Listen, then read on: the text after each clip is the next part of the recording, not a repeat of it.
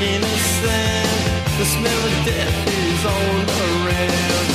And at night when the cold wind blows, no one cares, nobody knows. Hello, my name is Chris, My name is Kelsey. and this is Pod Cemetery, where we dissect horror movies like the rotting corpses that they are. This week, it's the worst of Pod Cemetery 2019.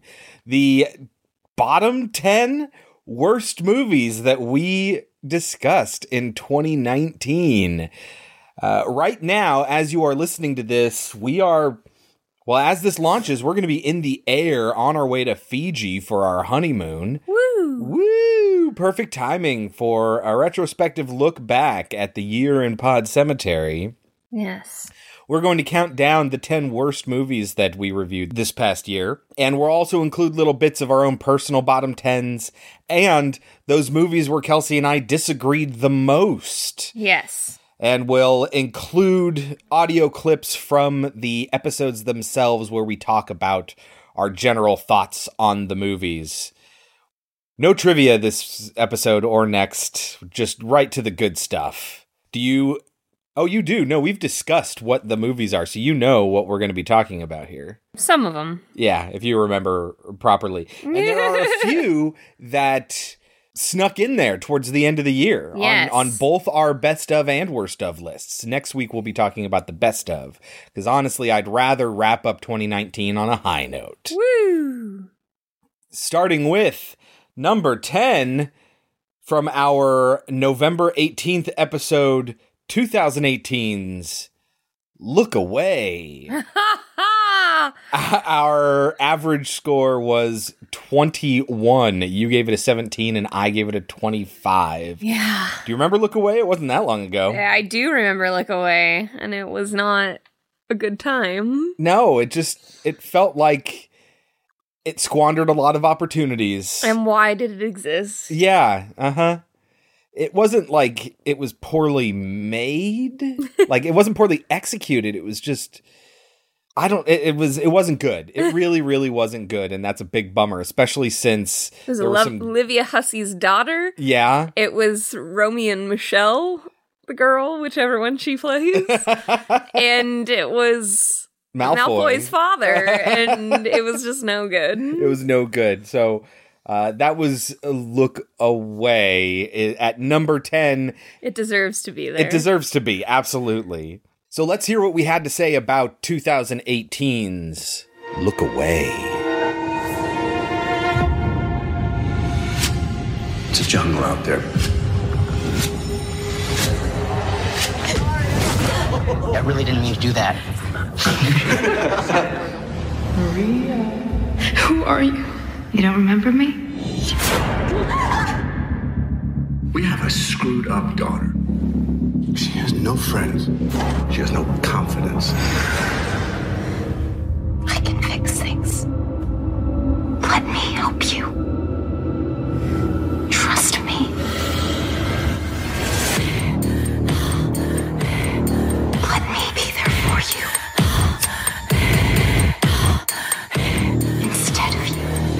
Morning, Ice Queen. What? Am I not funny anymore? You're dead. Why are you doing this? Self improvement. I'm sorry. I'm not. What out? But they've sinned. It's time they learned that. Look at me. See me.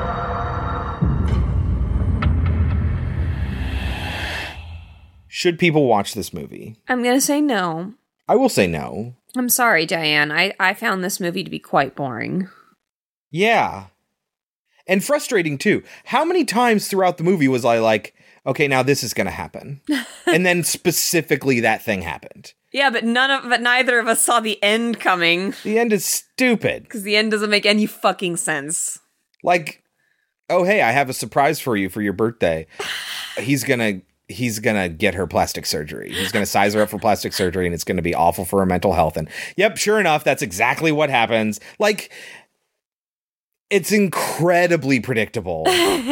incredibly predictable until the very end when it doesn't do anyway, I'm getting ahead of myself.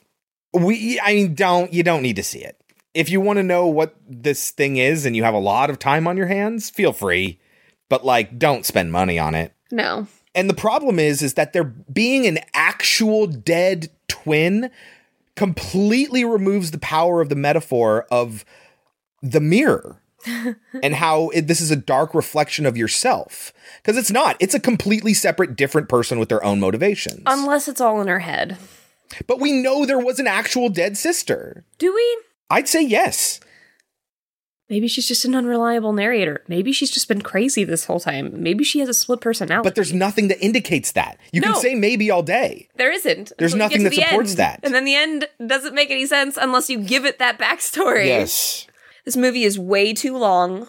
yes It's quite boring. uh-huh It does things that you're just like, I don't understand why that happened. And not not like, oh, that was bizarre. What the fuck was that? I mean like that just doesn't make sense. It's a movie that that is trying to be cool and edgy. And it looks good in many places. Like it's well shot in many ways. It's it's there's some moments where I was like, "Oh, that's pretty well acted." Mainly honestly with Jason Isaacs. Of course, he's like, you know, the most professional actor in this movie. but I I didn't like it and I don't think I'd ever want to watch it again. Yeah, I wouldn't want to watch it again. So, what do you think the movie has on Rotten Tomatoes? 19? 17. Okay. out of 12 reviews. There is an audience score out of 366 reviews. What do you think that is? 33? 57. Okay. No Metacritic, no cinema score. So do you think that 17 is overrated or underrated? I'll say 17 is perfect. You're going to give it a 17? Yeah. I would give it a 25, I think. It's not that it's like it's not like I was watching and I was just like, "Oh my god, I hate every segment of this." It was just like very like ugh. Right. like it was it was effort to watch it cuz it was just so boring and Yeah. like I just didn't care. Here's the thing if we weren't watching this for the show, I would have turned it we off. would have turned it off. Mhm. Like I said, like it's not like it's a horrendous like, "Oh my god, how did this even get made?" But No, not at like- all. Not at all. It's just so It's almost like a why. Why did it get boring made? and long Yeah. and I just don't care about these characters. I don't think that the writer director uh, cared to explain why he was doing anything. It's just his first project, or not his first project, but he wanted to be like, you know, edgy and interesting. Which is funny because it's an extremely surface level film. it is. That's my point. Is it's like, mm, It doesn't go beyond the the image of the mirror. Ah! it's just like a mirror. Everything, the entire substance is just in that surface layer. yep. Yep. Number nine from our November 25th episode. End of the year, guys, was not looking so good. It's a rough patch.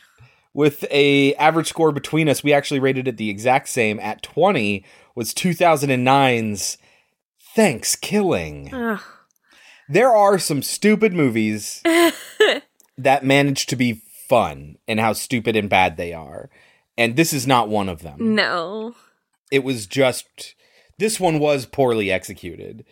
It On just- purpose, but still. no, but to the point where it's it's not like I talk about this in the episode, but it's not like they they did a great job of making a bad movie. They did a bad job of making a bad movie. Mm-hmm. If that makes any sense. It was a bunch of college kids just fucking around. right, but they they had no skill at that. Like you can make a bad movie and it still be really great, and this is not one of those. well, there are people who love this movie. I don't understand it. It's actually uh, a pretty big difference from the Rotten Tomatoes score. It only had an audience score, but that audience score was 42. And Yeah. we gave it a 20. So. We did not enjoy it. No, no, we did not. well, let's hear what we had to say about 2009's ThanksKilling. So, guys, I was thinking, you know, since it's Thanksgiving and all that, we should go around and say what we're thankful for. I'm thankful that your mom has the juiciest in town.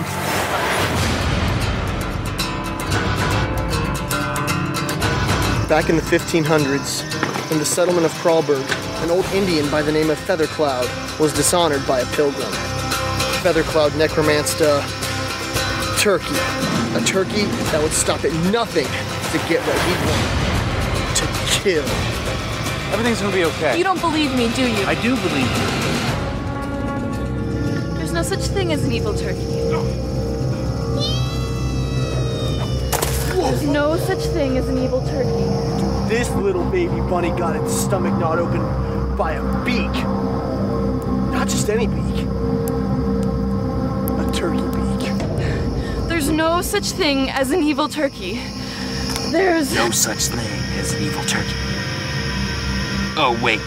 I lied.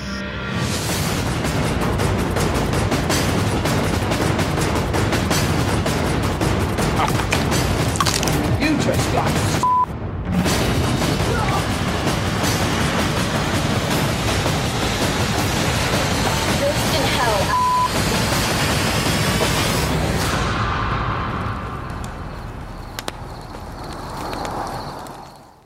Should people watch ThanksKilling? No. No. This movie's awful. It is awful. It is awful in a very deliberate way. Whereas Blood Freak wasn't trying to be bad, it was just like, hey, let's make a movie with some acting kids. And they just maybe they had a good time, maybe they didn't. Evidently, the main character didn't. And it just ended up being bad and whatever. This is deliberately bad in a way that wraps it back around again to make it bad again. Like that's my my biggest problem with this. It it it overshoots the target. I don't like movies that try to be bad. I don't I did not enjoy My Name is Bruce. I did not enjoy the Christmas one we watched last year, Santa Sleigh. Like I just don't Yeah, it's, It's definitely one of those. The good news is it's a merciful one hour and six minutes. But I'm not like that. You're right. Those movies, I'm not like when they try to be bad and they try to be crude, and it just seems to be a bunch of like porn producers that make a movie. Not a huge fan, but like you can be deliberately bad and still be good. Like I was showing you the other day, Cannibal the Musical is a terrible movie and intentionally so. Like they do things that are just obviously bad. But it is absolutely hilarious because there is skill there. There is real humor, like talented comedians that are that are making this movie. And and you can't just be some dudes in a college who think saying nice tits bitch is a good joke and think that your purposefully bad movie is going to be entertaining cuz it's not. Your humor is not entertaining to me. I'm sorry if that sounds pretentious or whatever. It would be very good for the people that made it, I guess. And if you're their friends, sure. And if you're high school age or college age, maybe. But I just can't do that anymore. They're just yeah, some some funny lines here and there, some bright shining moments, but overall, it's lazy. It is. Like it's it's not even aspirational. you know, where it's just like, hey, let's just make a fun movie by ourselves. Like we have no budget, we're just some dudes in college. Let's just make a fun movie. It's like they're not even trying. Yeah. Because there's the excuse of, oh, it's supposed to be a bad movie. Right. Yeah, okay, there are those things where they're supposed to be bad movies, but you can still put some effort into it to make it funny bad or good bad. Yeah. And this is neither of those things. Yeah. But like I ain't mad. No. I mean, it's certainly no lifeblood, which is unintentionally just awful. Exactly.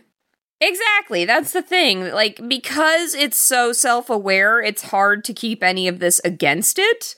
Because it did it on purpose, and maybe it didn't work for me. Maybe I thought it was stupid, but I'm sure there's other people that think it's hilarious. But again, there are plenty of stupid, low budget, intentionally bad movies that you can watch that are actually clever and good. Mm-hmm. And this just isn't. Right. It's just a little lazy. Yes. So, what do you think it got on Rotten Tomatoes?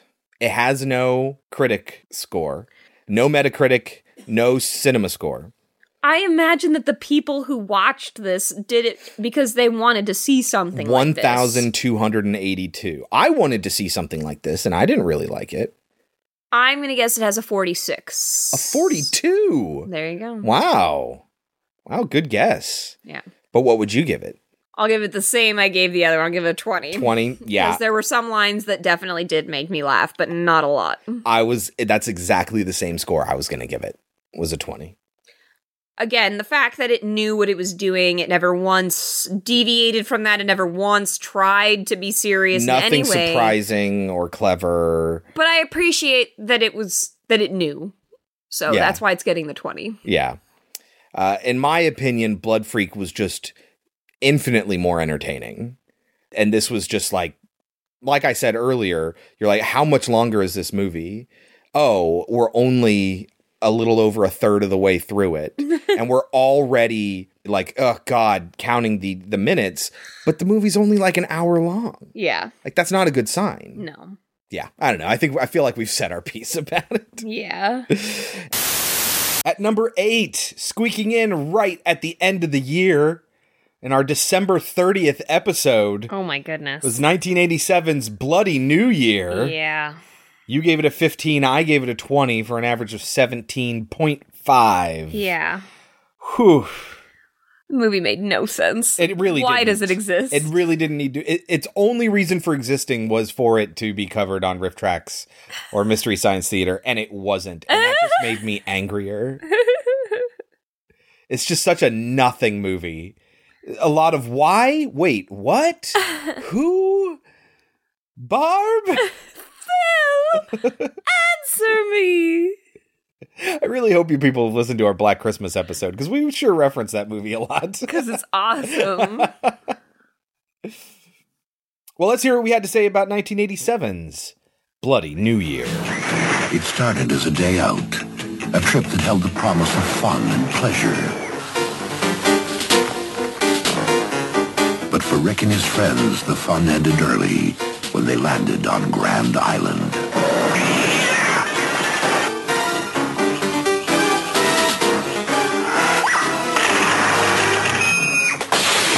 For those who dare face a horrifying and bloody new year.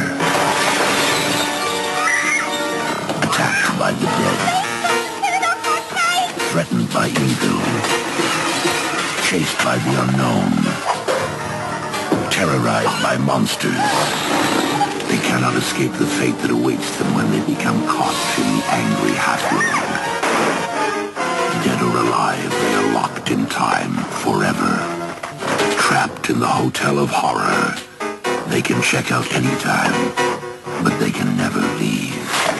What started as a day to remember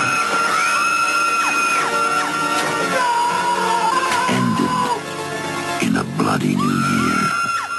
Should people watch this movie? Unless you absolutely loved House 2, no. Yeah. Unless you love movies that just random shit happens for no good reason, no, you don't need to see this. It yeah, that's exactly it. It's just shit just happens. And then more shit happens and then it's an and then movie and none of it means anything Nope. and uh, There's no rhyme or reason to anything. no. It's just a silly movie. There's nothing scary about it. No. It barely has anything to do with New Year's, which really upset me. And it's just a bizarre thing that More- exists. I wrote down a note partway through that says more than any other movie I think that we've watched so far. Well, maybe not any other movie, but the maximum amount that a movie could be like this. This should have been a Mystery Science Theater 3000. Oh, absolutely. 100%. And at the end I wrote I'm very upset I had to watch that without like a RiffTrax or an MST3K episode about it. Like uh, that's that's what angered me more than anything about this movie is that it should have been a RiffTrax. Like ugh, just I don't have anything else to say about this movie. I don't either. So, keeping in mind that there are no reviews, literally no reviews on Rotten Tomatoes, just the audience score, what do you think this movie has? 19? 25. Okay. What would you give it? I'm gonna give it a 15? Okay. Giving it a 15 because at the very least, it kept me watching because I was just like, what's gonna happen next? That's why I was going to give it a 20 for the same reason. Like it was just it was just so nonsensical and it should have been a half hour shorter Yes. and it's incredibly harmless. Like it's not offensive. it's just harmless yeah. and uninteresting in that way. Yes. So that is Purely because it had me wondering what are they going to do. yeah. I gave it a 15. And that is 1987's Bloody New Year. All right, before we move on to our next batch of bad movies, let's talk about the movies that uh, Kelsey and I disagreed on the most. Starting with, oh, actually, it is a one, two, three, four. It is a five way tie for number nine. There's a 15 point difference between Kelsey and I for My Name is Bruce, Don't Hang Up, Slaughter High, The Ascent, and Ghost Keeper. Now, these aren't necessarily bad movies, it's just the movies that Kelsey and I disagreed on the most. And there's a 15 point gulf between Kelsey and I on all of these. And on every single one of them, I was 15 points higher than she was. yeah, I guess Chris is a lot nicer of a grader than I am. I have a higher tolerance for certain movies. Well, when we get into the top of this list, you'll see. Uh, but like Ghost Keeper, I actually really enjoyed. and I see why, but it wasn't a good movie. Slaughter High, I thought that was a lot of fun. I thought it was a lot of fun too, but it's not a good movie. and that's kind of where our philosophies differ on those, I think. Coming in at uh, tied for number seven, The Witch and Martin. Now, I totally get why you did not dig Martin. I know, I think I was a little harsh on The Witch, but I think that's more of a response to all the people that are like, this is the best horror movie Yeah. ever made. And I'm like, okay, You let's gave it- relax. You gave it a 74 and I gave it a 90. I thought it's very good. I love that movie. I know, I think I gave a little bit of a harsh uh, answer, but Martin? 90 is a little high. Martin, you gave a 66. I gave an 82. it's just so weird and strange. I loved that about it. I loved that it was a vampire story with no actual vampires. I it, it was interesting. But then it's also all about like sexual assault and stuff. And so I totally get why and well, we as we get higher on this list, we're going to see more of that unfortunately. We put content warnings on all of our episodes and when you look at those content warnings, it's incredible how much rape and sexual assault come up yes. it's kind of ridiculous and it's obviously a crutch that the horror genre in particular relies on quite a bit because it is something that's horrific yes. but you know it, it makes it hard to watch for a lot of people Yeah. and i totally get that number six with an 18 point difference between you and i you gave this movie a 40 i gave it a 58 we both didn't really like it is uh, 2003's beyond reanimator Oh, I really didn't like it because I felt like I really enjoyed the first one. reanimator yeah And this was just like a fuck you. yes. It was way, way after the first Reanimator, and it's just they get the original actor back, and they think, I feel, that that buys them more favor than it actually does. Uh, you know, it doesn't. It doesn't let them get away with making a not good movie. right. But it wasn't horrible, I didn't think. It was just okay to me. Tied for number four at 30 points difference between you and I. It's a big jump in differences Yes. is 1984's Dreamscape, Oh yeah. which you gave a 30 and I gave a 60 because of just the casual consent issues that it has and yeah. yeah, it's uh Upsetting. but what's his face from the Warriors with the nunchucks? Must have seen Enter the Dragon 12 times.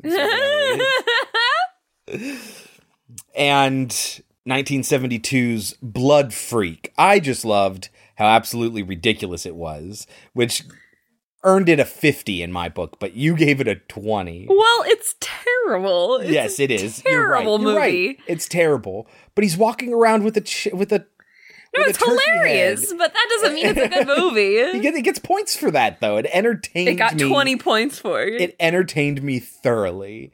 Uh, but it, I do recognize that it's a bad movie, so that's why it gets a score right down the middle at 50. Tied for number two are The Ninth Gate and Vampire's Kiss, each of which you gave a 35 and I gave a 70. I I love these movies and I totally understand why you don't. I fucking hate Vampire's Kiss. What was the other one? Ninth Gate. Yeah, it's just boring and I don't care and it's weird and I like weird, but like it's it's weird in that it like the tone is all over the place. Yeah. And it, it it feels like it's trying to be the omen but with a book that gets you to Satan. And the CG is awful. Oh, it is. Yeah.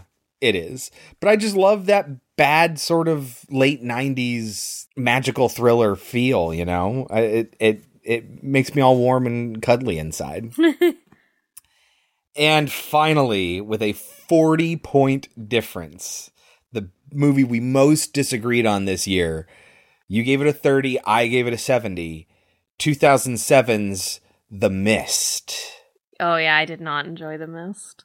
a, there are a lot of things that I really, really like. I really don't like Marcia Gay Harden's character in this movie. Uh, It's a very cliche character, and I get what they're trying to say about when society falls apart. It's a cliche Yeah, Stephen King character. yes, yeah, very much so. But I really liked Toby Jones' character. That was a lot of fun. I liked the monster design, even though the CG was awful. The design was really cool. And everyone talks about the tragic ending. And it is, it's tragic. I like it better with the idea that like he had to do that. Like that's what made the mist rise. But that un- unmakes the rest of the film. it really does. You're right. It does. All right, those are the movies that we disagreed on the most in 2019. But let's get back to the actual bottom 10, the worst movies. So far, we've done Look Away, ThanksKilling, and Bloody New Year, coming in at number seven with an average score of 17 from our January 14th episode, right at the beginning of the year. It's been almost a year since we talked about this one. 2018's Winchester. It's so frustrating because it started out okay. It did. It started out okay. And then it just falls apart in the second half. Oh yeah. Its stance on the gun issue is really unclear. And I think I, I talk about it, so I'm not going to get really deep into this. I talk about it in the clips. But if you want to be a movie with guns, that's totally fine. I can appreciate that. If you want to be like, oh, guns are cool and everyone should own a gun, I, I get that. That's totally fine but the movie goes out of its way to make the point of it all. The reason this place is being haunted, the fact that Winchester, the Winchester company made all these guns that resulted in all these people's deaths. And yet the guns are used as the solution to all this and it really muddies like what are you talking about? and we talk about that a lot in our bad movies throughout the year is just a really unclear picture of what a movie is trying to say. Like it it it goes out of its way to say something and then undermines it within itself. Yes. And that can really lose you a lot of points, I think. So I try to tell my kids about their writing. So let's hear what we had to say about 2018's Winchester. Mrs. Winchester, it's a pleasure to finally meet you. Based on a true story. I must say, I have never quite seen a house like this. Set in a real house. Do you believe in ghosts, Dr. Price? About a real woman. I do not believe in anything I cannot see or study. Helen Mirren. There's a wickedness in this house. Jason Clarke. It has found us. Winchester. It's quite a special house, is it not? Rated PG 13. Should people watch this movie? no. No. It actually ha- okay, so it has really bad reviews, right? Right, but like say what you're going to say. I think I agree with you. It has a pretty solid beginning. I It was, really does. I was sitting here and I was like, fuck the reviews. Like, Wow. this is actually not bad. Exactly. I was like, this is actually kind of an okay movie. And then the middle starts to get eh, and then ooh, the bad. The oh my is so bad. god, the last Third. third, yeah. The last third of the movie is just what where did this go? Yeah. It just goes off the wall. It and it just loses everything about it that made the rest of the movie so intriguing and thrilling and actually pretty okay. And it just abandons all of that for like action ghosts and oh Dame Helen Mirren gets her own action scene in it and it's like uh, what what is happening? Helen. I said in our last episode Helen Mirren is Bay and she still is, but like and and halfway through this movie I was like why doesn't she sound right? And I was like, "Oh, I think maybe I really don't like her American accent. what is happening in this movie? You've you've gotten a poor performance out of Helen Mirren? You don't need to watch it because you too will probably be like, "Oh, I kind of like this," and then be as disappointed as we were. Yep. Instead, let us talk to you about it. The whole thing is about the destructive power of guns and how they were useful, but they're also terrible. And Sarah Winchester is a staunch gun control advocate, effectively. But how does the whole movie resolve itself? With By shooting more guns. Sarah Winchester herself shoots one as a tool to get a construction job done. it's like the movie was scared of offending like Second Amendment rights activists, right? Like it, it just walks this line and it falls over every side of it.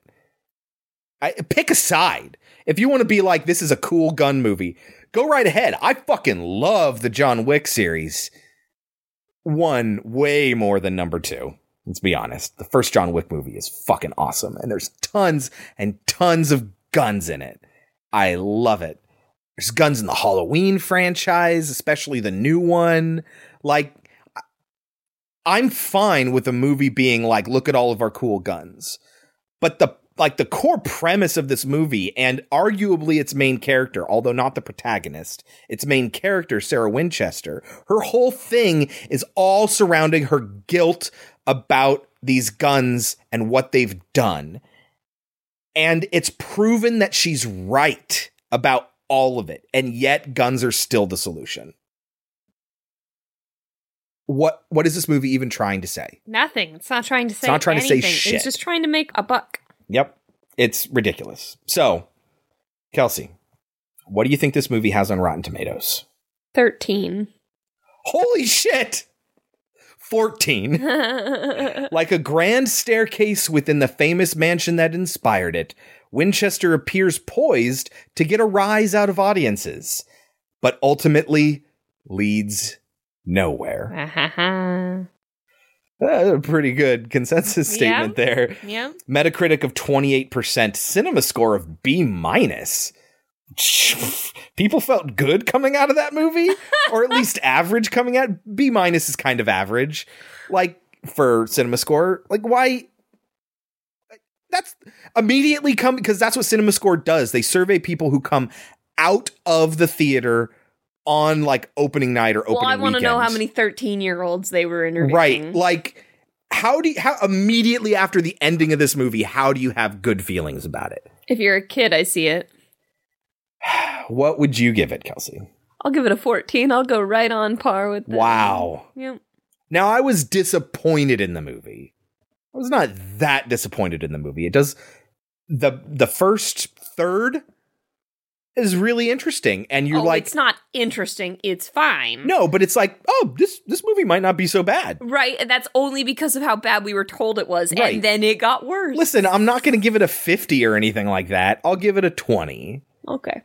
But what little goodwill you have for this movie because it just drains away mm-hmm. throughout the length of the movie when they keep fucking up simple shots, simple editing, simple continuity, simple concepts. So much is predictable and you see where it's coming with the bullet, with the ghost butler, mm-hmm. like all that stuff is so predictable. And then this climax that is just action packed and contrary to the spirit of the rest of the movie, it just what little goodwill you have for this movie falls apart in the end. And I can't give it higher than a 20. And I mean, this is coming from me, and I love haunted house movies. Yeah, she really does. And we had two haunted house movies this one. We go from The Legend of Hell House, which you gave a 79 and I gave an 80, to Winchester, which you gave a 14 and I gave a 20. We really did not like this movie. Yeah, no. Coming in at number six with an average score of 15 points, we both gave it 15 from our July 22nd episode, 2006's When a Stranger Calls. Oh, the remake. Oh, Yeah. so bad. Taking an otherwise good movie. yeah, the original's great. taking the first 20 minutes and making that the entire movie so that the whole movie rests on this the call is coming from inside the house and in black christmas they do the same thing but it's effective Mm-hmm. this absolutely isn't it is so paint by numbers it is so ridiculous the main actress is awful And like most of the film is just stup- jump scares that lead to nothing. Yes. Oh yeah, there's a lot of that. Oh, and we talk about the sculpture, the weird twisted man sculpture that doesn't enter into to anything. Well, we'll talk about that. Let's hear what else we have to say about 2006's When a Stranger Calls. Hello? Is anyone there? I could have at least driven myself, Dad. I don't want you driving home alone this far so late at night. You must be Jill. We were so thrilled to find a babysitter at the last minute. Just make yourself at home. Hello? Have you checked the children? This feature cannot be used with the number. Hello? Who is this?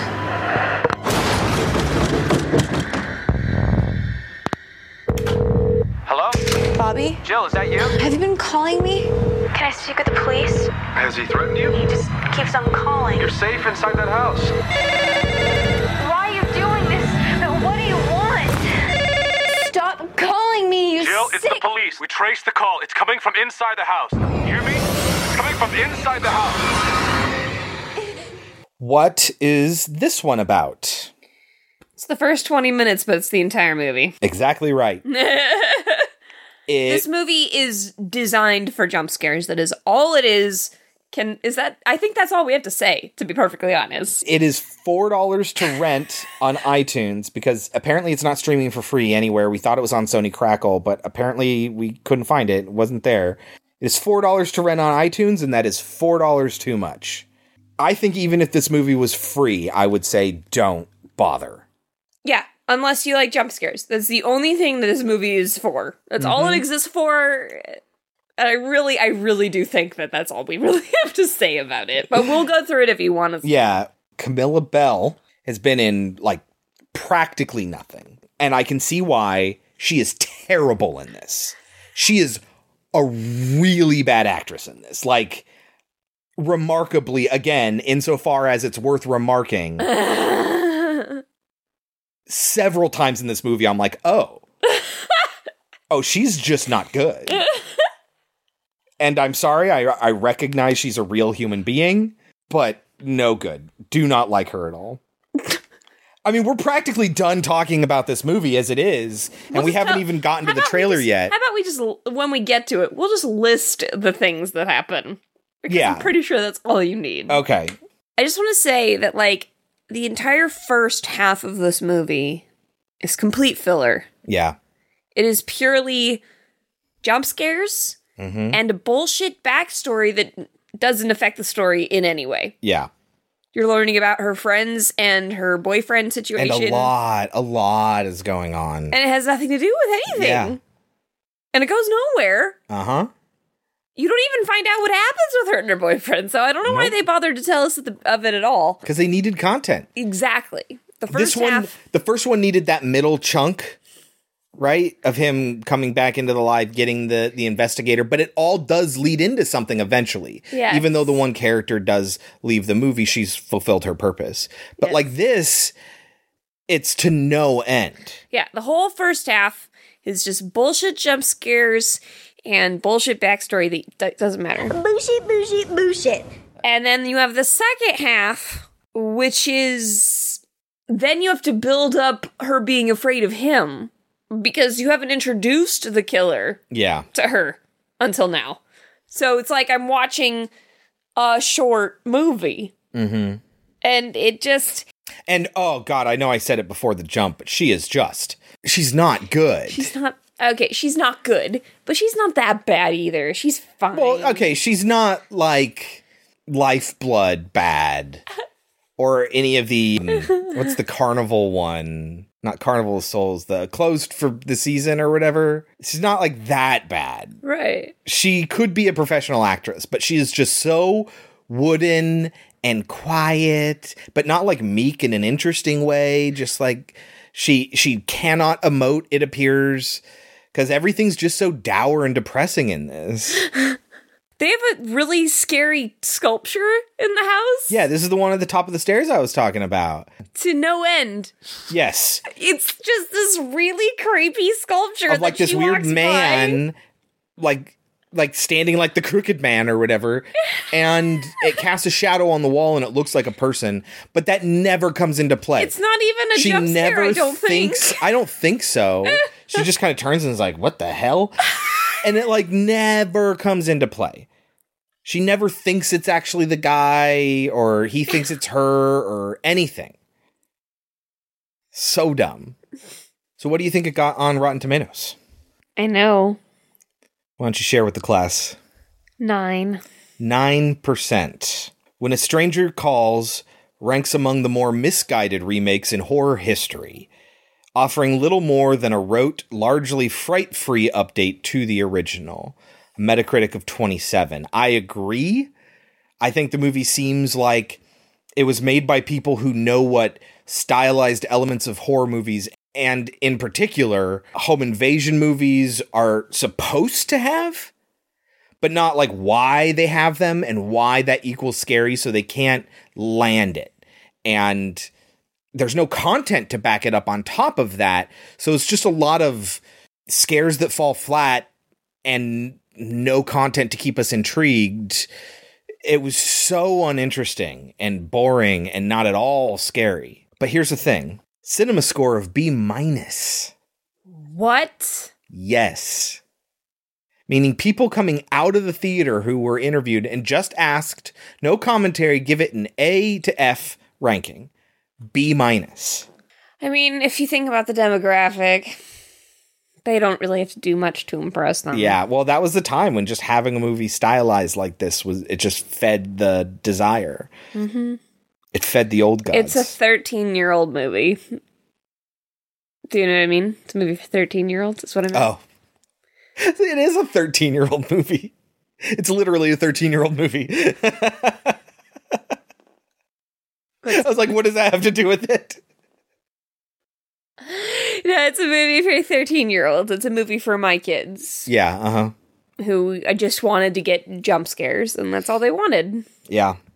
It's a real, real big bummer. Which is really sad because I enjoy actually scary movies. Like, I don't need to watch a movie that has this higher element of intellect to it to enjoy it. I enjoy scary movies too, but I want it to actually be scary. Yeah. so, do you think, not including the cinema score, do you think it's overrated or underrated? Just slightly underrated. Slightly. I don't know if it's a 9%, but I could see how 91% of people said they didn't like it. Yes. I'm What gonna give it a 15%. I I was wondering if I should be really really harsh and give it a 10. I don't think it's that bad cuz we've had a lot worse on this show. yes. I I will agree with you. I'll give it a 15. Just poof. Number 5. Oh, this was such a disappointment from our October 21st episode. Coming in at 13 points average is 1987's House 2, The Second Story. We talked about this recently in our last episode, actually, about movies where things just kind of happen. And in this movie, it's a house and you go into a room and something's happening. We mentioned that with Bloody New Year. And this is the epitome of that. It's just a thing happens and then a thing happens. There's no rhyme or reason to it. There's one point where this movie does a good job of that and it like comments on its own ridiculousness with John Ratzenberger's character. The one bright shining star in this entire movie. He made it. Yeah, he was pretty funny. But this movie, yeah, it's just thing after thing, just weird little incident and has nothing to do with the rest of the story, makes no sense. A lot like Bloody New Year. Just why does this movie exist? Right. Yeah. Oh man. Let's see what else we had to say about 1987's House 2, the second story. Last year, you were terrified by House. Now there's an all-new house with brand new owners. Is she a virgin? Because I've never seen one before. We got a little problem in the other room. Better come have a look. And the place is really coming to life. Thanks, Charlie.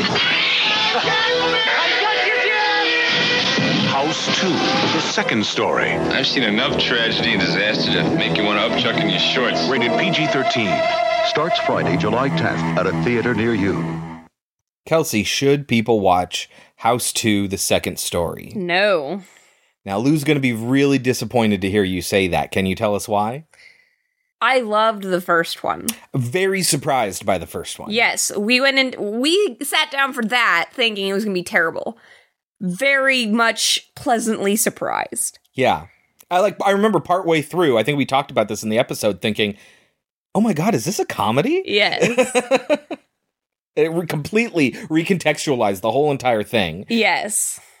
This is a children's comedy that Oh yeah. th- that parents put on just for mindlessness, like for their kids to watch because there's yes, there's a story, but not fucking really. It's mostly just a bunch of weird shit happening that only kids would find funny. Right, there's little like pet characters, there's a worm, there's like a caterpillar dog, there's a baby pterodactyl that are kind of like lovable pet characters and then there's the grumpy old grandpa you know, aged western cowboy type and like, you know, it's and they go to like oh, they go to basically the land of the lost and uh, it's stuff like that. like It's just that's a bunch what it's of for. random Yes. shit that just it's like It's not really even interested in its own plot. It, no, all. it's At not. all. It's just I think I read that like the the the writer like only had 2 weeks to write it and I'm Something like, like that, yeah. my students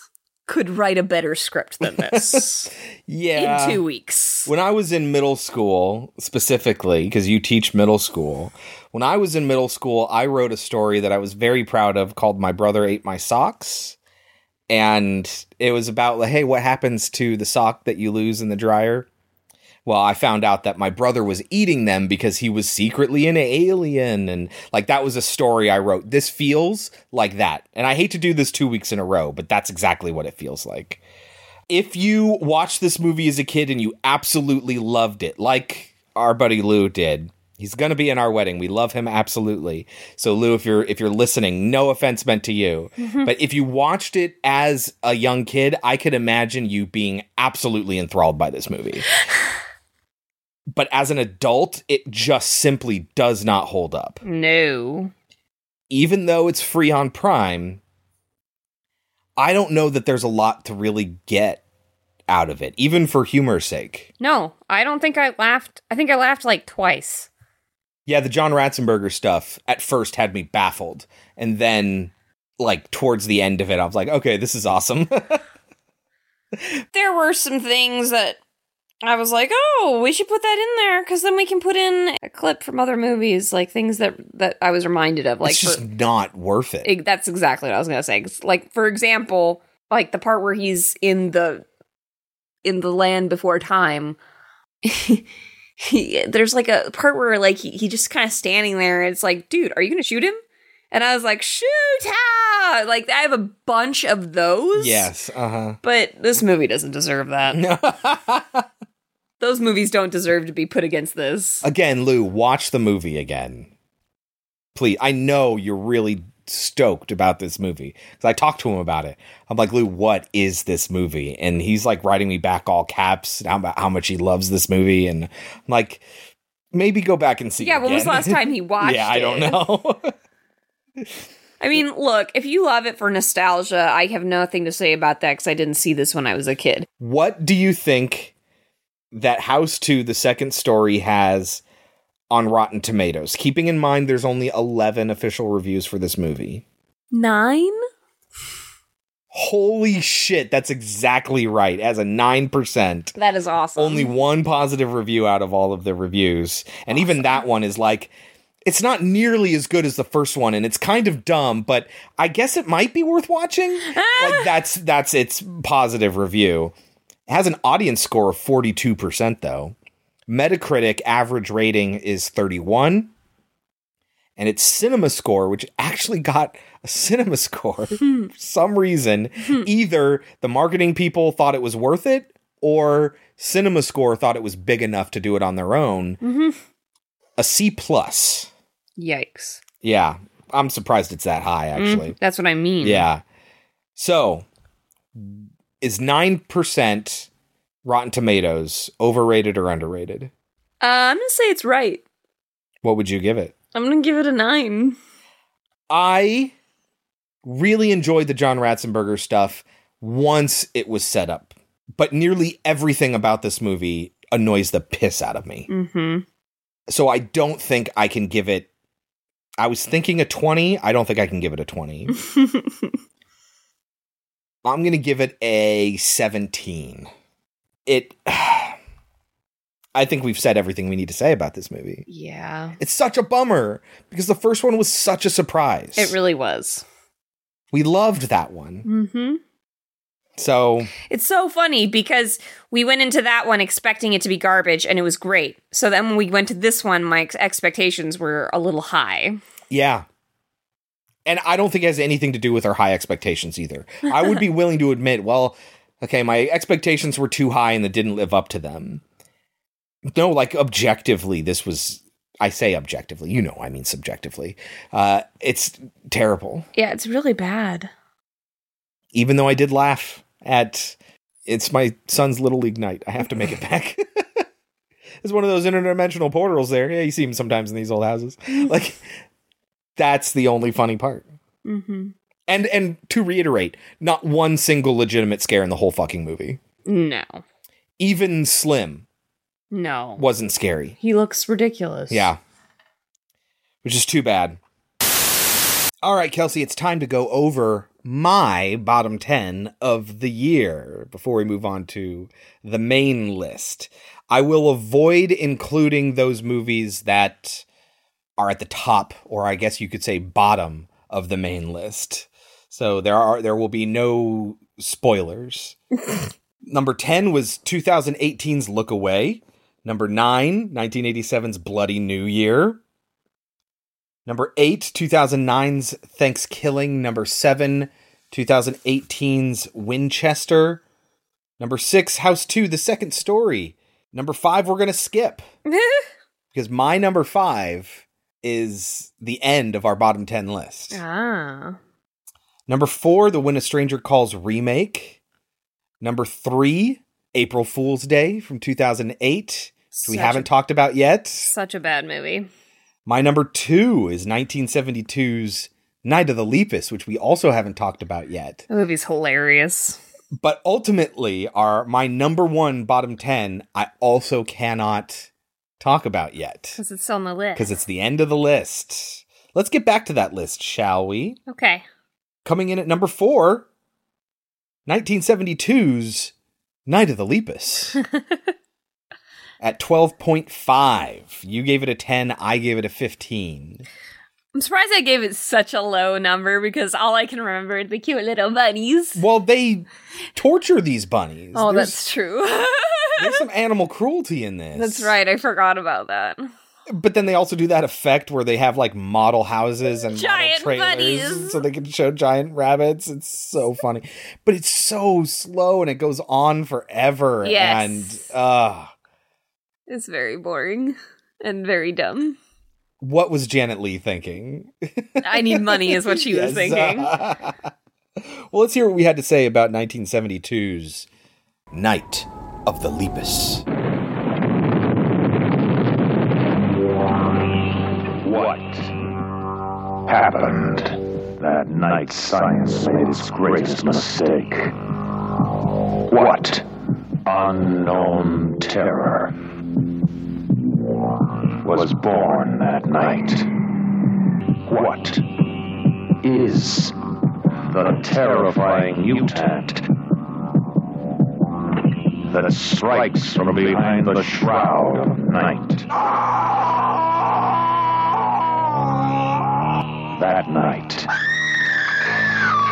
That night of the Lepus. A night of total terror, more shattering than your strangest nightmare. What caused the unnatural death, destruction, and panic? Night of the Lepus. Janet Leigh, Stuart Whitman, Rory Calhoun, and Paul Fix. Night of the Lepus. Kill one, and thousands take their place. What devil creatures growing weight and size every day are hidden behind the eyes of horror? What can stop them? Night of the Lepus from MGM. Should people actually watch this movie, Kelsey? I'm gonna say no. Yeah, I think you can pass. Yeah, It's incredibly boring, it's pretty boring.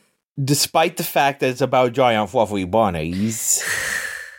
It's also like, for such a crazy plot, it's also, I'll probably say this twice, but this movie is just, it's played very po faced, like serious.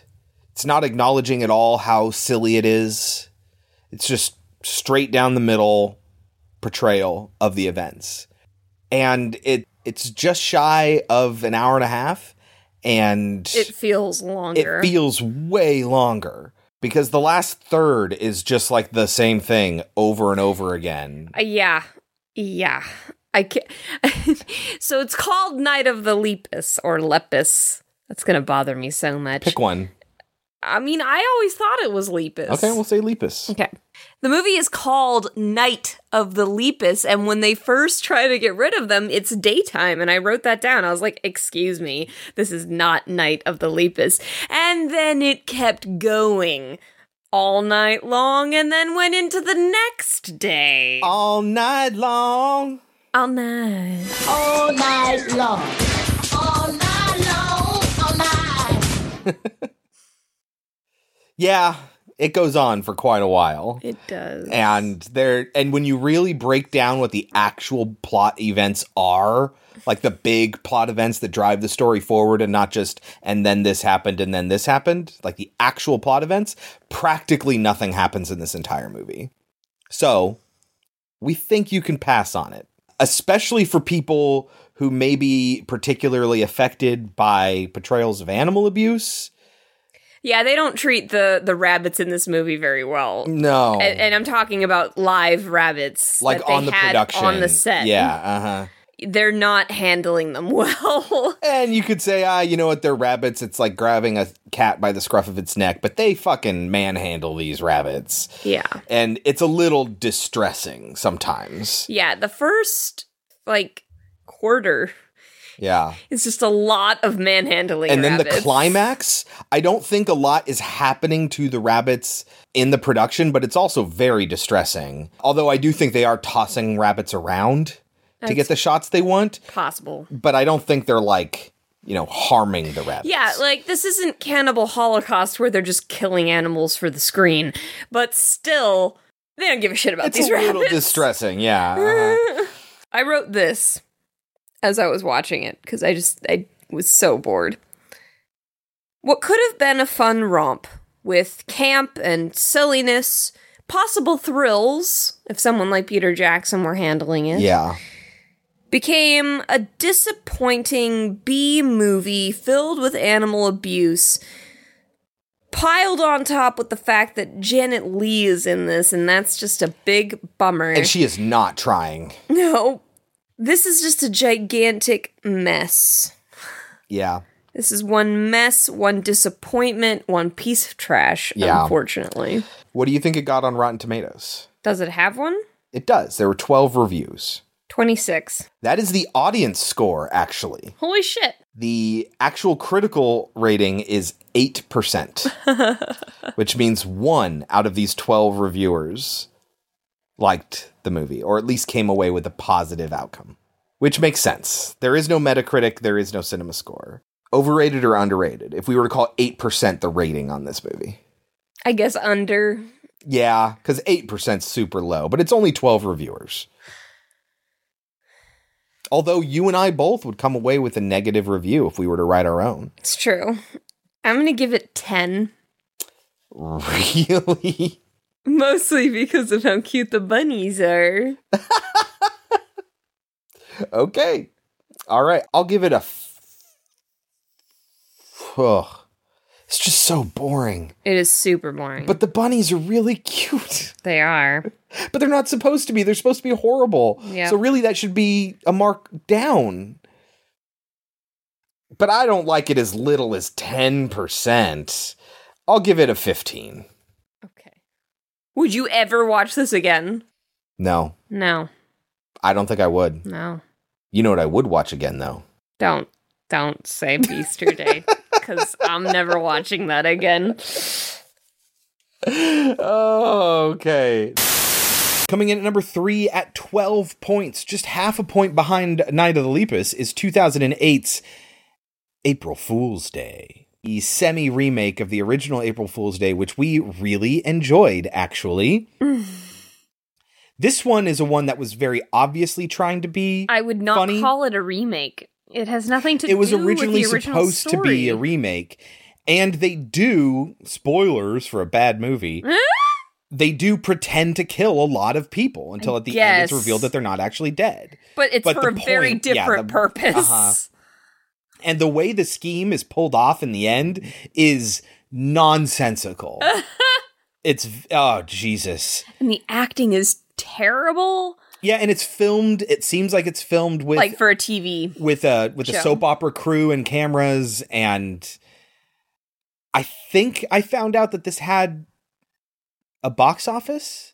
So like it was in theaters at some point. Oh god. And I couldn't believe that, I think. Oh god. Yeah, I I could be wrong, but I seem to remember that. It it's terrible and it sullies the good name of April Fool's Day. It really does. Yeah. Let's hear what we had to say about 2008's April Fool's Day. We are so proud to host your debutante ball, which I think you'll find will change your life forever. Cheers. April Fool's Day. A time for friends. It's so nice to see you. You look divine. A time for pranks. You know, how do I know you're not up to another one of your little tricks? But on this night, April Fool's Day. the gag is about to turn dead serious. Now, one year later, Dear friends, a year has passed since my tragic death. I was hoping one of you would accept responsibility. six friends must stand together If my murderer doesn't come forward, each one of you will die throughout the course of this April Fool's Day. if they want to survive. Oh, you think it's a joke? You're the expert, right? If the person who killed Milan doesn't come forward, then any one of us could be next. Ryan, who's to say any of us killed her? Whoever this is could be bluffing or crazy. Sounds to me like you're the ones hiding something. Neither one of us killed Milan. You're lying!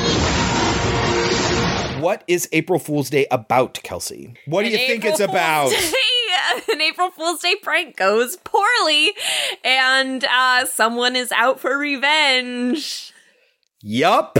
Only this time it's a bunch of rich assholes. Yeah. Well, because it's again, you have to remember a lot of this is going to parallel uh, All the rich assholes in the original April Fool's Day, yeah. which was so much better. so much better. I fucking love that movie. And then there's this piece of shit.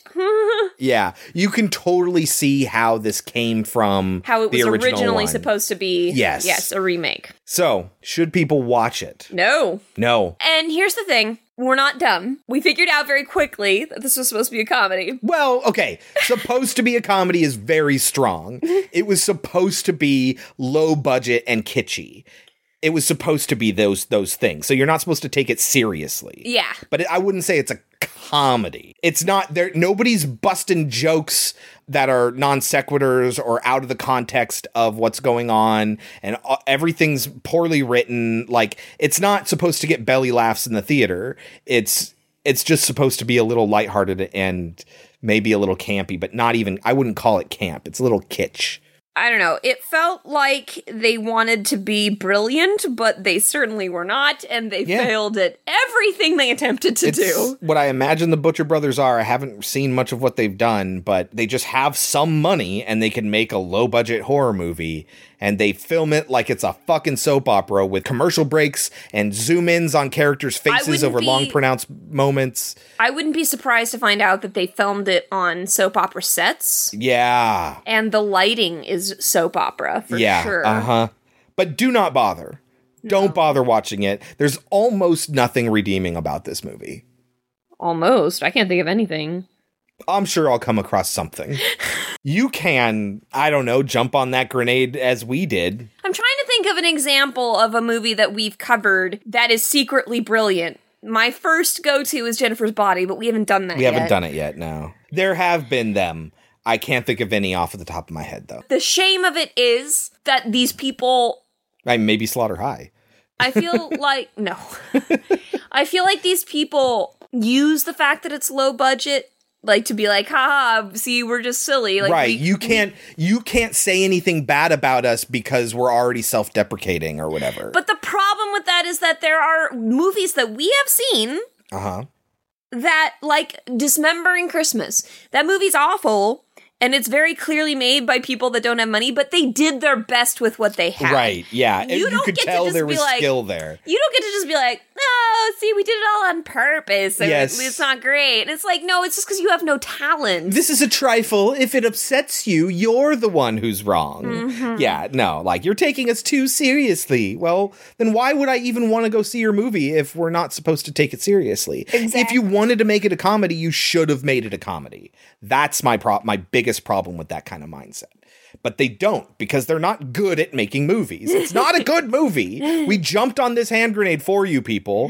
But if you want to be enveloped by the explosion as well, you can watch it. Or don't, which we would recommend. The movie's built for commercial breaks. It, I, I mentioned it earlier, but I want to explain what I meant by that. It constantly, there's a moment that happens, and then it fades to black, and then it goes completely silent and then it comes back in and time has progressed like they're coming back from a commercial break and like i said with soap operas there's plenty of moments where there's musical stingers and zooms in on faces that are just reacting and not talking like there's it's almost like it was made for TV, which maybe it was. I don't know. I wrote my original note was this was released in theaters. I couldn't fucking believe it. Mhm. What do you think it got on Rotten Tomatoes? zero It does not have any reviews on Rotten Tomatoes. There is an audience score, though, out of 2,026 reviews. What do you think its percentage is? how on earth did 2000 people see this 2,000 Rotten Tomatoes members. jeez Yeah. well meanwhile slaughter high had what 10 Had five legitimate reviews. I don't know Oh. about user reviews. Oh. These are user reviews. five 17%. 17 okay No Metacritic, no cinema score. Overrated or underrated? overrated Yeah. What would you give it? i'm gonna give it a nine Ooh, I was going to give it a 15. it did make me laugh a couple times there was one point where uh Peter, it was probably Peter, right? ryan is filming the party yeah. and the the Perez Hilton character comes up and he's like obsessed much talking about Milan. Yeah. And he goes tan much. Because he does right before he dies, he gets out of his tanning bed. Obsessed much? Tan much? You know? There are a few moments, yes. There are a couple moments But that it's made me not giggle. it's not like it's so self-aware that it actually cashes in on any of that But it to was any trying great to effect. be funny. I think you're forgetting that. I think the Peter bits were trying to be funny, and I think most of that is in the actor. I love when he looks at the value wagon and his eyebrow goes up and he's like, That's my value wagon.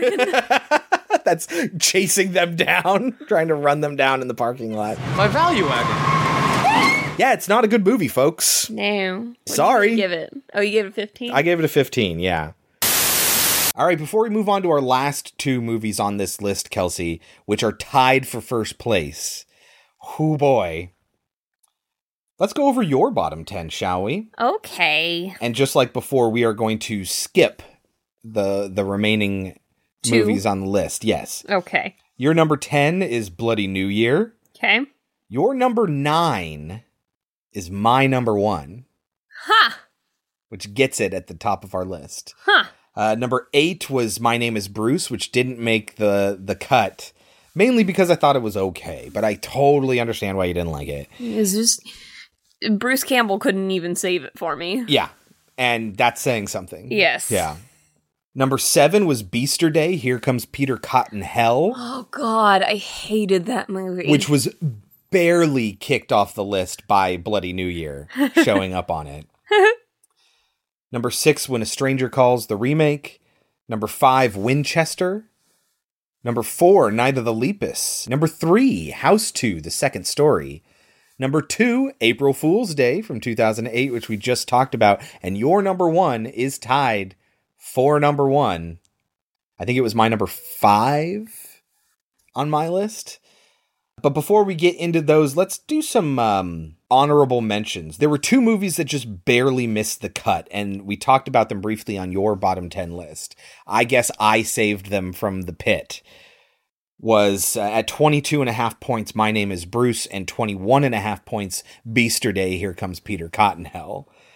That one was half a point away from making our bottom. I would have put Beaster Day on the list as opposed to Bloody New Year because at the I very think you're right. least, at the very least, Bloody New Year was not gouge my eyes out. I gave Beaster Day a 28 because I think because it did much more effectively what ThanksKilling couldn't is make just a garbage movie fun to watch. Oh, I did not think it was fun to watch. But it was really garbage and then it got old really fast Oh, and the yeah. humor was really bad. But seeing that weird sort of I was just going to say how stupid that was. that how much couldn't I even articulate on camera. that monster. But then there's moments where the guy is like, do do do do do, huh? And then he walks do do do do do, and somebody's like, oh my god, it's a giant rabbit, and he's like, that's real. Oh yeah, I great. did too too much partying in the sixties or something. That was a funny line. that was really good. I love that. All right, tied for first place on our bottom ten at ten points each, and we flipped these scores. So for one, you gave a fifteen and I gave a five. For the other, you gave a five and I gave a fifteen. Oh wow. Yes. This is one of the few that actually is it the only one? That I gave a higher score than you did. It's the only one on this list that you gave a higher score than I did. Yes.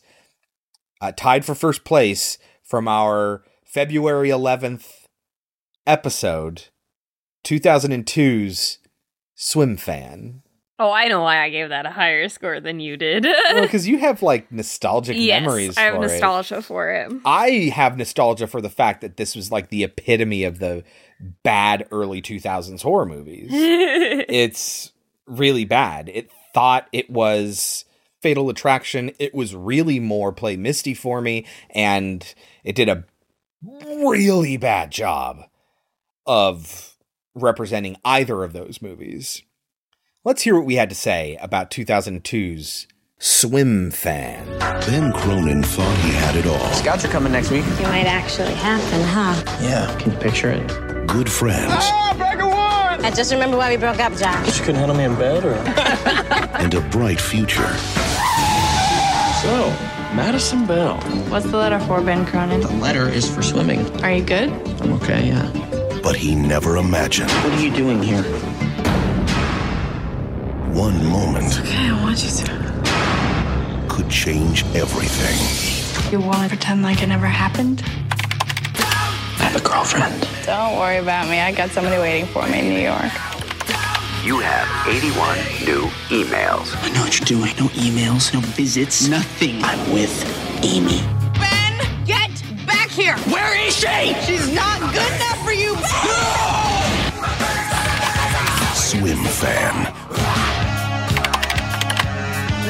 I'm starting to think you don't appreciate me. Should people see this movie, Kelsey?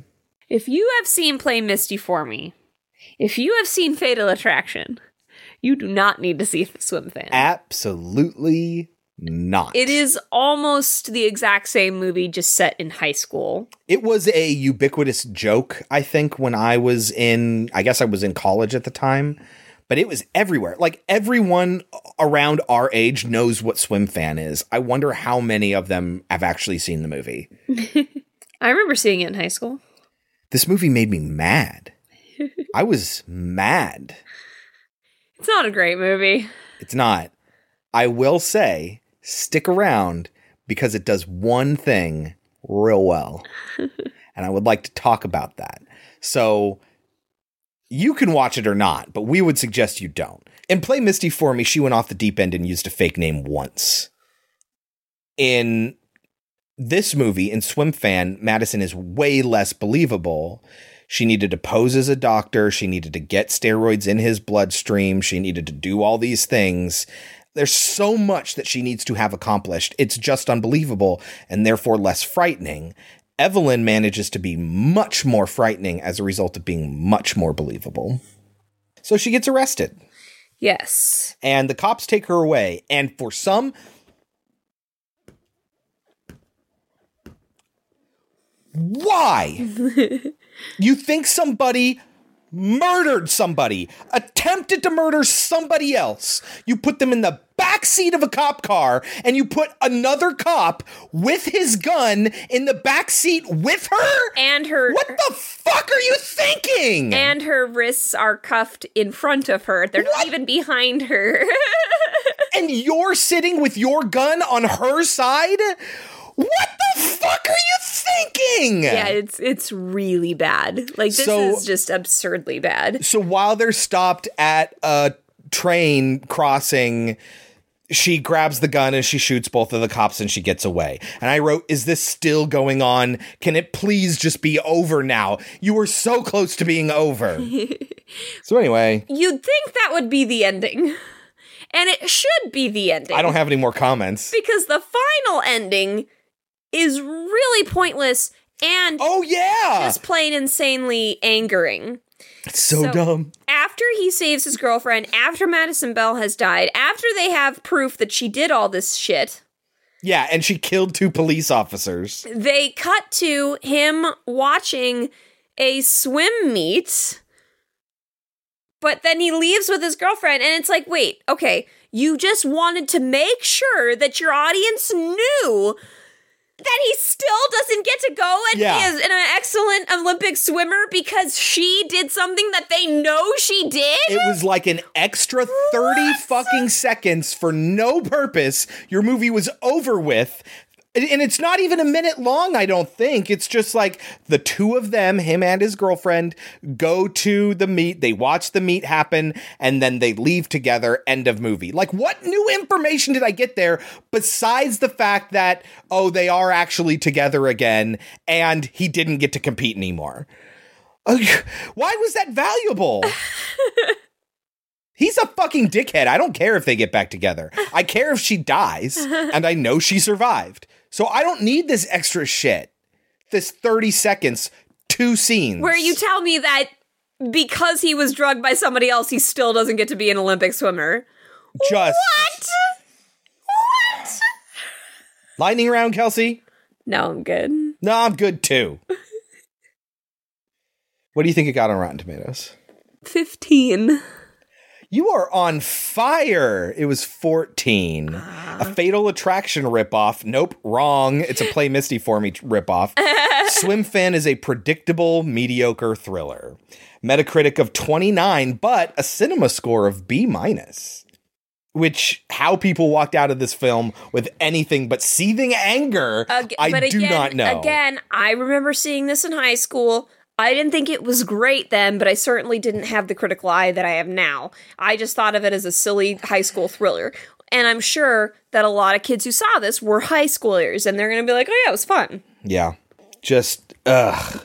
Oh, okay. So what would you give it? I'm going to give it a 20. Mm-hmm. And I'm going to give it a 20 because it reminds, it's more of nostalgia. I thought that he was really hot when I saw the movie. Was Um, everywhere. Yeah, he's an attractive dude. Yeah, it's fun. It's stupid. It's really it's not fun. fun. There is no part. The only part, I mean, I think the reason why I liked that shot so much was it was literally the only part of the movie that I enjoyed. Literally the only part. And it was like, I was like, oh, oh, there was something novel. Oh my God. Now, it wasn't, I wouldn't say it was quite as angering as like uh, lesbian angel vampires or X ray. I'll give this one a five. No, I feel like I'm giving it way too high of a score. I'm actually going to give it. No, no, you can give it a 20. It's okay. I'm going to give it a 15. All right. It is really bad, but like I said, it just it it reminds me of a time in my life. Yeah, it brings back that early internet nostalgia. Yeah. When they just put an at sign at the end of the title for no fucking reason because it evoked email addresses that people kind of under didn't understand what it was. It was so weird that this was very like the way it was marketed was very like oh this is internet culture and it had hardly anything to do with the internet. He got an email, he got several emails from her. We never And it's talked like her, one scene. Her her handle was Is swim, swim fan. Uh yeah, so Swim fan 85 or something like that. yeah, so I I'll give it a 15. Okay. It's not a good movie. I don't think there's anything no, really I'm not good mad at you. I'm mad at the movie. I just like I said, it just it just reminds me of high school and I remember seeing this in theater with friends and yeah. It's a ubiquitous movie, and I'm really surprised that it is so. I don't know. I think probably because the the name is so ridiculous. Like if you think about it, swim fan. It's bad. It's a bad title. Like that would be like calling Play Misty for me DJ fan. Uh God, this fucking movie. All right, the other movie tied for first place on our bottom 10 from our February 18th episode. So both of these movies came out in February. 2015's Poltergeist, Ooh. the remake Yeah. with Sam Rockwell, which was so disappointing It was such garbage. especially since Poltergeist is one of Kelsey's favorite movies. You'll see it on our top 10 list. Yeah. This was real bad. Yeah. And it went places that was totally unnecessary for it to go, I seem to remember. Yes, there's a lot of threaded stories that are just so pointless and nothing about it is scary. They and they didn't do a good enough job of making you care about the family and the scares are silly and it just Yeah. is dumb. It did a few things right, and that's why I gave it a 15. But It's insulting That's all it got. to the original. very, very much so. The original is so fucking good. Yeah. Let's hear what else we had to say about 2015's Poltergeist. There are ghost stories. And then there's Poltergeist. We just want our daughter back. The door to their world could close at any moment. I gotta go in and get her out.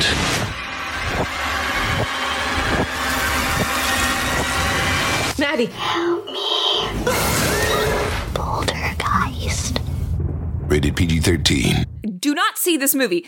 Do not see this yes, movie. that's my next question. Do you It is- recommend people see it? It is a piece of shit, which sucks because Sam Rockwell's in it. And yeah, I, I, don't know what the- love Sam I Rockwell. don't know what the fuck he was thinking being in this. So here's what I wrote about the movie, and I'm going to say it now to discourage you from seeing it, as opposed to at the end. I wrote, This is just boring. I see stuff happening, but none of it feels like it has a soul.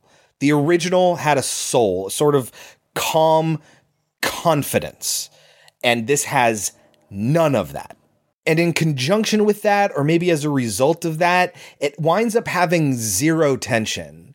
Even though more crazy shit happens, it has zero tension throughout the whole entire thing. I felt nothing, which is saying a lot considering how, in watching the original, just how much we felt in general. just how emotional it is, how much they get everything right, how much everything feels just so natural and real, and it's all very evocative. This movie just fails on every account there. It is someone who saw the original and thought, that looks cool, that looks cool, and that looks cool. And I will splatter that on the screen and I will ignore everything that actually made it a good movie. Yeah. The writing is awful. The acting is terrible. The direction is bad. There is no familial love. Fuck, the oldest sister is barely in the original film. Yeah. And yet, every moment that she is on screen, you feel her anguish, you feel her pain, you feel her love for her family, and her terror of what is happening within the home. yeah. The father looks like he is having a breakdown. The mother looks like she is doing everything she can to hold on to every inch of hope for her daughter. None of that is in this movie, and they had no idea that this film is actually about the trauma of a family, family, trying yeah. to stick together. Uh huh. None of that is here. This movie thought what everyone liked about the original was the scary shit. The scary shit intensified everything, Yeah. and that is it. Right. Right. But it has this undercurrent of money, money, money, money. They're poor. Like, fuck. Like, I understand what they're trying to do is they're trying to set up the fact that, well, they don't have any other options because the question might be, why not just get the fuck out of that house? Well, the answer is obvious because your daughter got sucked in. That's why, not because it's a financial consideration. But again, the the writer has seen horror movies, and it was like, huh. Most horror movies, they get stuck there because all their money's wrapped up in it. Yeah, I'll uh-huh. go with that because that's what horror movies do. But here's the thing about that trope. Number one, buying a house is always a big deal, and almost everyone can't just up and leave. It doesn't have to be, we're on the verge of bankruptcy, and that's why we need to stay in this house. Like when you invest in a house, that's a lot of money, whether you are well to do or not. So you don't need that added money stress thing that just adds the stress to this movie that's just like, ah. And then two, you're the ones who changed the story. The makers of this movie, you're the ones who changed the story that made it to where they're just moving into this house and it's not their original house and they're not part of a big development or anything like that. You're the ones who made that a plot point. So I'm sorry, but we had to change this part of the story to explain why they didn't just move out of this house that they just moved into. Well, how about the fact that they didn't just move into it? You didn't have to change that element, but you did. And now you have to live with the consequences. But instead, I do. because I'm watching this uh-huh. movie with this awful undercurrent through the entire thing. It's just stresses people out. This is not scary. This is not exciting. All of the feeling that the first film has Exactly. is not here. Exactly. Is there anything else you want to say about this movie, Kelsey, or are we just done? I feel like they made this more about the fucking son than about Carol Anne. Yeah. They focus so much on his character and about him facing his fears and bravery think- and saving his sister because he's the reason that she got taken in the first place. And it's just like Yeah. my notes are riddled with okay dot dot dot. What was the point of that? What was that for? That was pointless. And i i knew i had heard that this was not good but i sure i assure you that i hoped for the best because i love the original so much. I just hoped that they did something that was worth saving it and they did nothing. There's there's nothing about this which is a bummer because I'm not saying that I don't think Poltergeist deserves to get a remake. I do think it deserves a remake. I think they could do so much with our technology now, the CG. Like, you could make a lot of the stuff in the original movie that we now look at and we're like, uh. Yeah. Like, you could make that look scarier now, you know? And it doesn't have to be the exact same story, but if you're going to change things, have a reason for changing Yeah, it them. felt rote. It felt like they were going through the motions. It felt, yeah. Just who cares? Who cares? Who cares? Who cares? Who cares? Who cares about this movie? I certainly don't. What do you think it got on Rotten Tomatoes, Kelsey? 10? 31%. Oh my god. Paying competent homage without adding anything of real value to the original Poltergeist. This remake proves just as ephemeral, but half as haunting as its titular spirit. Just no. Wrong. Wrong, wrong, wrong.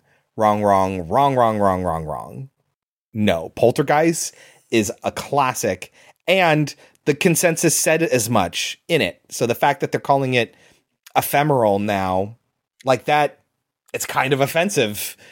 Uh, but especially since the site itself recognizes that it's it's a classic, it's not ephemeral. So, but yes, this movie is certainly, and it is not nearly half as haunting. It says but half as haunting. No, it's one percent as haunting, and it's not competent either.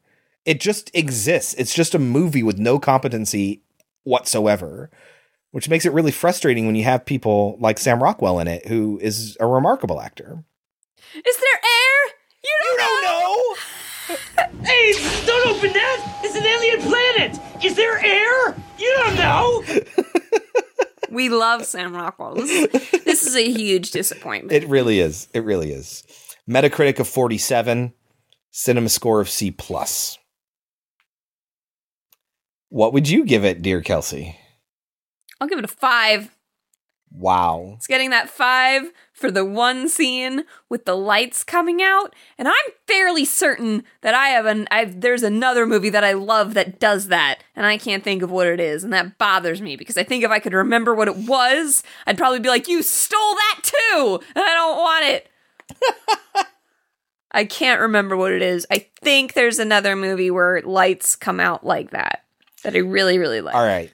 It is not Harry Potter. Please don't at me and say it's Harry Potter because it's not. There's uh, there's I think another horror movie that there is it. the the the Deluminator. Yes, that's not what I'm talking Yeah, about. okay.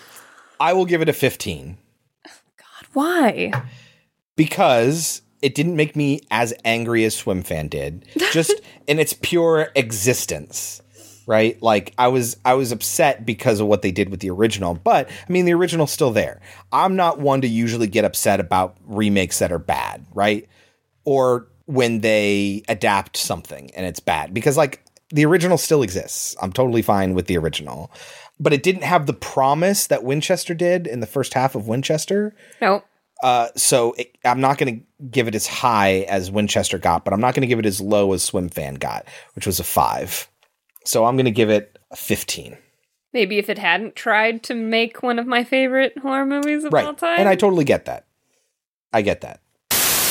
All right, guys, those are the worst movies we reviewed in 2019. To go quickly over the list in order, that was 2018's Look Away, 2009's ThanksKilling, 1987's Bloody New Year, 2018's Winchester, 2006's When a Stranger Calls, 1987's House 2, The Second Story, 1972's Night of the Lepus, 2008's April Fool's Day, 2002's Swimfan, and 2015's Poltergeist. What a hell of a list.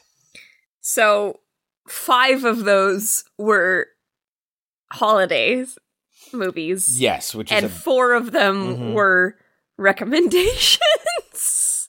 And seven of them were from the 2000s. We got a review once that said we Didn't like the original older- movies. Yeah, we didn't like older movies. It's silly. Yeah, I think we usually like to- old movies better than we like new movies. Exactly, exactly. I think they just listened to one wrong episode. But guess what, guys? I promise to you that we will continue to watch your recommendations, whether Yes. we like them or not. And I promise to you that we will continue to do holiday themed films because I enjoy doing them. Yes. I don't care that they're usually terrible. Well, next week we will be covering the best of 2019, our favorite movies that we saw last year. Until then, you can always reach us at podcemetery.com. Follow us on Twitter at Pod Cemetery, where we add a lot of extra commentary on these episodes. If you follow the links in the description for this episode, they'll take you to the specific episodes that have all these movies in them. So you can listen to exactly our thoughts more so than what I put in here. Because what I put in here was just general thoughts mostly. Uh, but if you want to listen to the whole episode, you can follow the link in the description. Don't forget to subscribe in your podcatcher of choice, rate and review. Five star written reviews are the best help you can be for us there. Share us with your friends because that's even better. And you know what? Thank you for listening in the GD first place. It was a great year, and we really appreciate each and every one of you. Until next time, I've been Chris. I've been Kelsey. And this has been Pod Cemetery. Before we go, Kelsey, any last words? God, those movies sucked.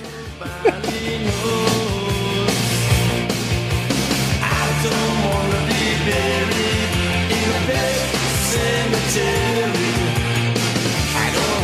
to live my life you.